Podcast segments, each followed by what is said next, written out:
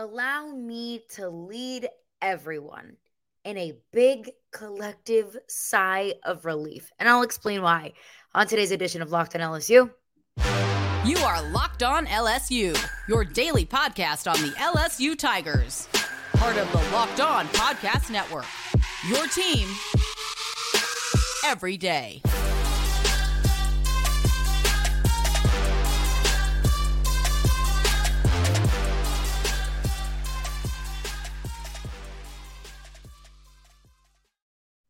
Well, thank you for making Locked LSU your first listen every single day. We are free and available wherever you get your podcast, but don't forget we also are on YouTube as well. And of course, that is free and every single day.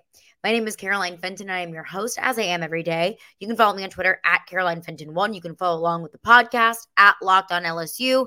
Feel free to like, comment, subscribe, follow, all of that good stuff. Just appreciate you for being here. Appreciate you for being here with me, and always for making Locked on LSU your first listen every single day. Today's edition of Locked On LSU is brought to you by FanDuel Sportsbook, the official sportsbook of Locked On. Make every moment more and visit fanduel.com slash locked on today to get started. So today we can all breathe a sigh of relief. Tonight and every night, we can sleep just a little bit better. We can all relax. Why exactly?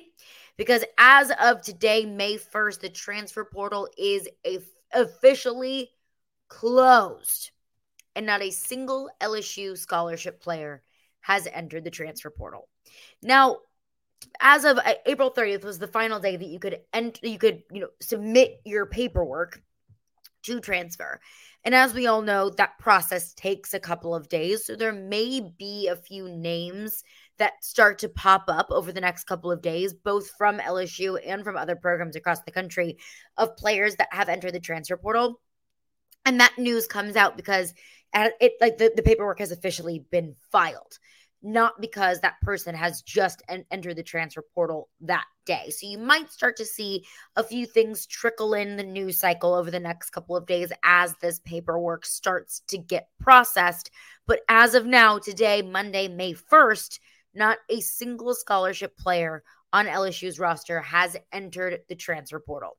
Now, another thing to remember players in the portal can still commit elsewhere you know, if you're in the transfer portal and you haven't decided what your next destination is yet, that's fine. You can still commit places. You just can't enter the transfer portal. So players today and tomorrow and next week and the following week, they can still decide to come to LSU, to go to Florida State, to go to USC, wherever they'd like to go, as long as their name has been submitted into the transfer portal prior to April 30th, if that makes sense. So you're still going to see some names trickle in that commit to LSU over the next couple of days, just no players on their way out. And I think that that is a huge deal for this team. I don't want to understate how big I really think that is. That not a single player decided to leave the program. It means one of three things to me, or really all of these three things to me. The fact that not a single player on this roster decided to go elsewhere in the spring. One, there's a lot of buy in into this program. That the players on this roster believe in what Brian Kelly is building, they believe in what Brian Kelly is doing. I always look in, at you know some players that decide to enter the transfer portal in the spring transfer portal period because I think when a player decides to transfer, kind of shows me the different reasoning. If you decide to transfer after the season, um, I think that you would and you decide to transfer for different reasons than you would in the spring. In the spring, I look at it like you got beat out for a, a positional group battle, or two, you were promised something that you're not getting. Kind of along the same lines of you're just not really digging the direction which the program is going. So the fact that Brian Kelly is a fairly new head coach, only in a second year at LSU, and he's been able to institute the culture and the expectations for this football program that each and every player is buying into and wants to be part of. I think that is so vital. Because it, it, I look at some programs that may be in disarray And you could see that via the transfer portal. Like, look at Colorado, for example. They've had what, 20 something players enter the transfer portal over the last few weeks. That to me tells me that they're just not buying into what Deion Sanders is doing. And that might be the player's problem. Like, like Deion Sanders could be doing everything right, and that player just doesn't want to be part of what he's building. And that's totally fine. I, I have always said I never blame a player for entering the transfer portal. But that to me shows me that Colorado is going over a massive, massive overhaul. It's not happening here because the program is in much stable, more stable shape. Of course, first year head coach versus second year head coach, it's going to be different, and you're going to have a massive, a mass exodus out of your program, and with a first year head coach, just it's just the way it is. The second thing that I mean, I, I think this means, is that there's a willingness to compete in some of these positional groups. Like I said, one of the reasons that I usually look to see players transfer. Look at um, Tyler Buchner from from Notre Dame. Sam Hartman is going to get the starting job at quarterback. Tyler Buchner decides to transfer to Alabama because he was going to get a starting job at Alabama, not at Notre Dame. It makes sense. If you are in a positional battle and it's looking like it's a battle that you are not winning, then you will go elsewhere where you can get a starting job. So it shows me, I mean, it's not like every single player on LSU's roster is guaranteed a starting spot. It's not like every single player on LSU's roster is taking first team reps, but it's the willingness to compete and it's the conversations that this coaching staff is having with each individual player or positional groups. And there's a at least a timeline kind of mapping out what that player's journey is going to be at LSU. Look at Walker Howard, for example. He decided to leave LSU because he didn't see a path to getting the reps that he wanted. Totally fine. Totally understand. Walker Howard, wish nothing but the best for you. But if Brian Kelly is sitting down with some of these players who are not expected to get starting roles this year, they at least understand and have, have had the conversations that say, okay, hey, I'm not getting a starting job this year. I'm probably not going to get as much playing time as I would like. But if I stay on this path and this plan that Brian Kelly and my position group coaches and the coordinators have put me on, then this time next year, I'm going to be a fixture of the offense, of the defense, whatever it might be. So I think that is is really key.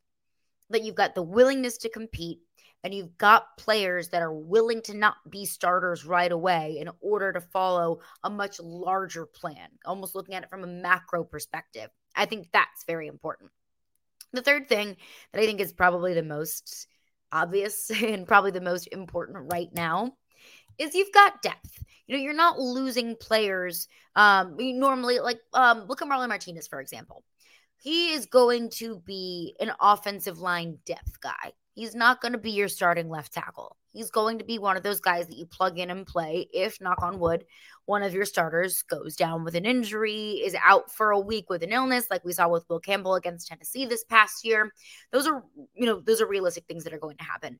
But Marlon Martinez decided to stay at LSU, even when over the last few weeks and months we've been talking about him potentially being a candidate to enter the transfer portal. Now he is still there to be a depth piece for your offensive line. So that's the depth this season. And you also have depth beyond. Now, those guys that may not get a starting job this year, they've decided to stay and stick it out. Well, they could be starters next year. And then you don't have to go searching for that starter in 2024 because you've already got him on the roster. You don't have to pluck some of those potential starters in the transfer portal in 2024 when you continue to keep that talent on your roster and you develop your own talent and they continue to stay bought into the program. I think the most obvious one is Garrett Nussmeier. Garrett Nussmeier eh, could probably start at almost every single team in the SEC, could probably be a starting quarterback at most Power Five programs. I think that's what Garrett Nussmeier eventually wants to do. Who wouldn't? Is to eventually be the starting quarterback somewhere. But he wants to be the starting quarterback at LSU. And he's willing to be the backup for yet another year in order to eventually become the starting quarterback at LSU. Now, that makes the quarterback room this year that much stronger, that much better, and that much more of a healthy position. Because let's say if Jayden Daniels goes down with an injury, well, you have a certified starter right behind him in Garrett Nussmeier. Fast forward to 2024, you don't have to go searching for your starting quarterback. Rickie Collins doesn't have to be your starting quarterback in only his second year because you have Garrett Nussmeier on the roster.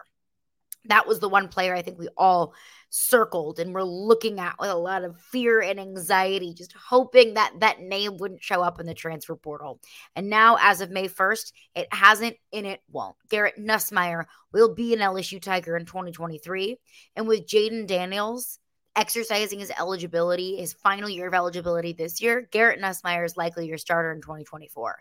I don't think Garrett Nussmeier is going anywhere. It would have been very easy for him to go somewhere this year. So, with it almost pretty darn close to guaranteed of him being the starter in 2024, things happen, weird things happen. I'm never going to guarantee the starter on September 10th, 2024, on May 1st, 2023. However, it's looking like LSU has a path to its starting quarterback for each of the next few seasons. That this roster this year is in a very, very healthy place. That this program as a whole is in a very good place because there's an entire roster of scholarship players that want to be part of it. But LSU still has a handful of scholarships to dole out.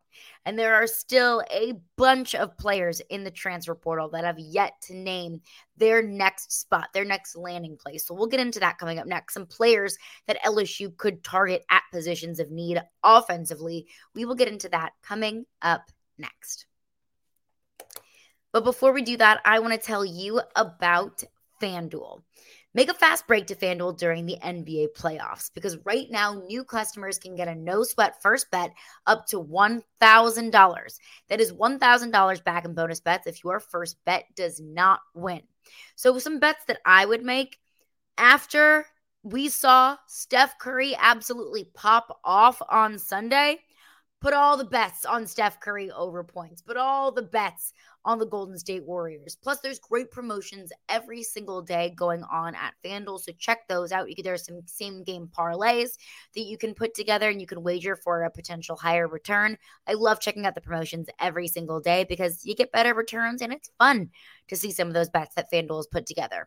There's no better place to bet all the playoff action than America's number one sports book. Visit fanduel.com slash locked on and get a no sweat first bet up to $1,000. That's fanduel.com slash locked on. FanDuel, official sports betting partner of the NBA.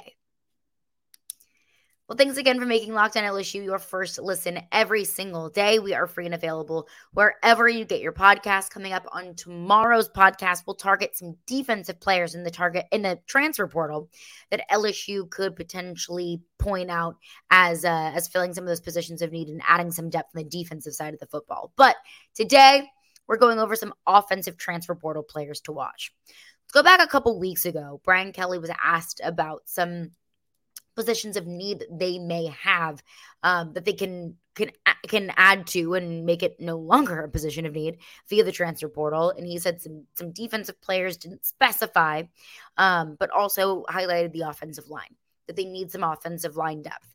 Can never have too many offensive linemen. You can never have too many guys that you trust to plug in and play if need be. May not be your starters, but they're going to be on your roster to help your football team win games if and when a player is unavailable for whatever reason it might be.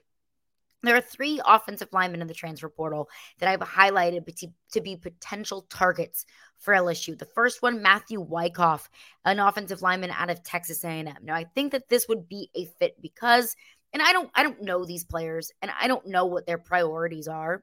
But Matthew Wykoff is a player who is from Texas, decided to go to Texas A&M to play college football that to me might say, hey, he wants to stay close to home.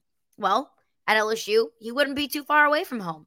In 2021, he redshirted but did play in four games. In 2022, his second year at A&M, he had nine starts, played in all 12 games. And I think the interesting thing here, too, that really stood out to me was Matthew Wykoff in high school got an offer from Notre Dame. He was recruited by Brian Kelly when he was in high school. So that could potentially be – a player that Brian Kelly already knows, that his scouting staff has already scouted, and also plays a position of need. And obviously, with nine starts and 12 games under his belt with Texas A&M this past season, was a, a reliable piece for Texas A&M this past year. The second one that I'm looking at is Cameron Johnson, the left guard from Houston. He also is from Texas. If you want to stay close to home, LSU, not too far away. 2022 was a first team All AAC, started in all 13 games. And in all 13 of those games, he played left guard, only allowed one sack in all 13 games. And that was the second game of the season. So he went 11 consecutive games without allowing a sack. I think that's key. In 2021, his first year at Houston, he played in all 13 games as a backup, but did contribute in all 13 games at the left guard position. The only thing with Cameron Johnson is looking at his body of work at Houston, he's a left guard. There are some guys that just are left guards. There are some guys that just are left tackles. That's just what they are. That is the position that they play. They are a specialist in that position. I think your roster needs both. Your roster needs guys that are left tackles. Your roster needs guys that are centers. Your, also, your roster also needs some guys that can play tackle, can play guard, can play center, can fill in several different areas. You need both. You need versatile players and you need your players that are absolute set in stone specialists at that position. Cameron Jordan, it sounds to me, he's a left guard. Now, I don't know if that was just the need at Houston. I don't know if that was just where they pegged him to play, but he can also play on the right side. He can also play outside. I'm not sure, but just based off of his body of work at Houston, he's a left guard. So I don't know if that's a depth piece that Brian Kelly would target in the transfer portal, since he is uh, has specialized simply at left guard, or Brian Kelly looks at it and like, look, we need interior offensive linemen. Our left guard could go down at some point, and Cameron Johnson could fill in, or Cameron Johnson could be our starting left guard. I don't know how they would look at it, but he is one of the highest ranked offensive line uh, players in the transfer portal. Finally, this is one that I'm not really sure how I feel about it, but he is the highest rated offensive lineman in the transfer portal, and that is Ethan White, the offensive lineman out of Florida. Now, he transferred to USC or at least intended to transfer to USC at the end of this past season, decided to not go to USC because of an injury.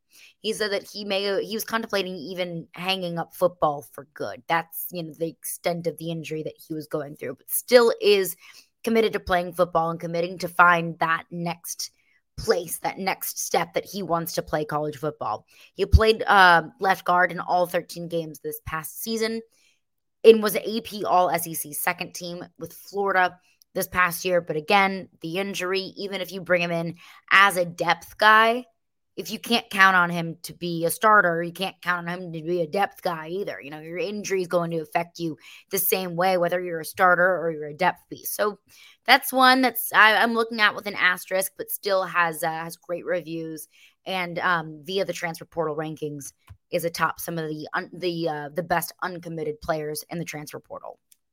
Finally, away from the offensive line, this is not a position that Brian Kelly highlighted to necessarily be a position that they were targeting in the transfer portal, but this is a guy that everyone, recruiting insiders, college football insiders, observers of college football players are slating, circling, starring to be an LSU Tiger in 2023, and that is Logan Diggs, the running back out of Notre Dame. And a lot of people are are projecting him to land at LSU. I am as well for two reasons. He played at Notre Dame. He played with Brian Kelly. Makes sense, right? Well, add on to the fact that he is from Louisiana. So he could come home and he could come to play for the coach that initially recruited him out of high school. It kind of seems like a match made in heaven, right? And especially with the running back position, it is a room that has a lot of bodies, but it is a room that also has a lot of questions. Noah Cain and Trey Holly, the true freshmen, they balled out in the spring game. Those are two guys that you can probably count on. But John Emery is a grade question mark. Armoni Goodwin, Josh Williams are coming off of surgeries and are recovering from those injuries. I don't know if they'll be available week one. You can hope, absolutely, you can hope. But I don't. But those are all question marks. I don't know if John Emery is going to be able to get his grades up in time for him to be a contributing piece to this football team week one. I hope. I absolutely hope. But Logan Diggs could be an answer that's a little bit more of a sure thing than the two players coming off of an injury and John Emery with academics. Now, that's up to Brian Kelly and the rest of this offensive coaching staff to decide how good they feel about the injuries coming along, how good they feel about John Emery and his grades. That's all information that the coaching staff has that they will never share with us. So they'll be able to further identify if running back truly is a position of need or not, if running back is a position that they want to bring in or not. But Logan Diggs, seems like a hell of a player. I'm not going to act like I watched an exorbitant amount of Notre Dame football this past year, but just looking at the stat sheet, Logan Diggs was the second leading rusher at Notre Dame this past season, had 820 yards and four touchdowns. He was averaging five yards per carry. Why is that important? You know, first and 10, hand the ball off to Logan Diggs. Second and five, hand off the ball to Logan Diggs. First down. That's why that's important to me. Also, another thing that stood out to me is Logan Diggs is a, is a running back that can catch the ball out of the backfield. He could be kind of your pure third down running back. He had 211 receiving yards and two receiving t- touchdowns. He was the fifth leading receiver on this Notre Dame team this past season as a running back. So, that to me, I think you're kind of showing a little bit of the versatility with Logan Diggs. He can run the heck out of the football, but he also can catch the ball in the backfield as well. So those three offensive linemen, Matthew Wykoff from A&M, Cameron Johnson, the left guard out of Houston, Ethan White, the left guard out of Florida, and then Logan Diggs, the running back out of Notre Dame, are all players that I'm looking at to potentially be targets for LSU. And in Logan Diggs' case, I'm waiting for that commitment any day now. But coming up next, a good weekend for LSU on the diamond, sweeping Alabama. Not a great year for the Alabama Crimson Tide in Baton Rouge. I will tell you that. We'll get into the specifics of that coming up next. Well, thanks again for making Locked In LSU your first listen every single day. LSU sweeps Alabama. LSU completes the second sweep of the season in back to back weekends, sweeping Ole Miss this past weekend, and then again with the sweep over Alabama at home this weekend. Friday, the Tigers take it 8 6. Paul Skenes, another great outing for him. Got through six innings, gave up only five hits and one run, struck out nine. But really, you know, the, the biggest concern that I had, or one of my biggest takeaways of the weekend, started on Saturday. LSU gets the win on Saturday, 12 8 in the win on Sunday, which did not come without a little bit of sweat and anxiety on Sunday. Um, completing the sweep on Sunday, 13 11. Some of my takeaways. Number one, pitching is concern. Pitching is a concern. And this team was able to kind of scrounge up enough arms to get the sweep over Alabama this past weekend. Once you get into the SEC tournament, once you get to the regionals, to super regionals, potentially Omaha, which is the goal, you're not going to be able to just scrape the bottom of the barrel of your bullpen and put together an outing just good enough to get by and expect to have the same results. On Friday, Griffin Herring gave up five runs on six hits. It's a problem. On Saturday, Ty Floyd, your starter, gave up six runs on six hits and only made it two and two thirds innings. This time of year, and especially when you're a team that's going through some injury bugs, some injury issues, you need your starters to make it four, five, six innings because you need to preserve a lot of your arms. So when you can't rely on your starting pitcher to make it to even three full innings, that's a problem. That's a concern of mine. And it's a concern of it's been a concern of mine for quite some time that there hasn't really seemed to be certified reliable starters in this rotation outside of Paul Skenes. Sunday, Christian Little struck out five and four innings, but he gave up four runs on two hits, walked five batters, and hit one with a pitch. That's just handing out bases to Alabama. It's just, you know, here, go on base, make it easy for you. Let me make my job more difficult. Let me make your job a lot easier. And that's frustrating. So the arms and the bullpen and the the starting pitching rotation, it's it is a concern of mine, especially now that Chase Shores is gone for the season uh, with a UCL tear. He will undergo Tommy John surgery. Second thing, defensive mistakes. My goodness, four runs from errors in just these three games alone. And then you add in all of the defensive mistakes that we saw from LSU against Nicholls earlier this uh, or last week. It was a week of a lot of defensive mistakes. three runs alone on Sunday came from LSU defensive errors. Unacceptable. You can get by when you're playing a team like Alabama, an unranked team that's kind of been hot and cold and hot and cold throughout SEC play. You got Auburn coming up this weekend. Auburn nearly swept South Carolina, who was looking like the best team in the SEC before that weekend. You know, you can't, you cannot afford those dumb mistakes that hand your opponent more opportunities and more runs. That's it's a problem. But the third takeaway that I have, and probably the biggest takeaway that I have, not just from this weekend, but really from this team as a whole, from what we've seen this entire season. I mean, pitching is a concern, and they make far too many defensive mistakes. But my goodness, if this team doesn't always find ways to win, 7 3 deficit in the fifth on Sunday. No problem. All good. LSU will come back and score six in the bottom of the fifth. Shaky pitching. Your starting pitcher doesn't even make it through three innings. Your starting pitchers give up four, five, six runs in their outings. Well, that's fine because Riley Cooper can come in on Sunday and secure the win. Because Riley Cooper and arms like Nate Ackenhausen, they can come out on two different days on Saturday and Sunday and be productive for you. LSU used five pitchers on Sunday, used eight on Saturday, and they still found ways to win. And these pitchers, they're the arms that were used on both Saturday and Sunday, Riley Cooper being one of them, Nate Ackenhausen being another one. And back to back days, they can come out and be productive for you. This team's I like it. It's an anomaly to me, honestly. Either LSU will be down early and they'll find their themselves a way to scratch and claw back to win games. Remember the South Carolina game, game two, when it looked like LSU was dead in the water, but don't count them out. On Sunday, when LSU's down 7 3, about midway through the through the game, and then they come back and it's just offensive fireworks. So it doesn't matter if they're down bad, and it doesn't matter if they give up leads late in the game, they'll find ways to win. And I think that's really impressive about this team.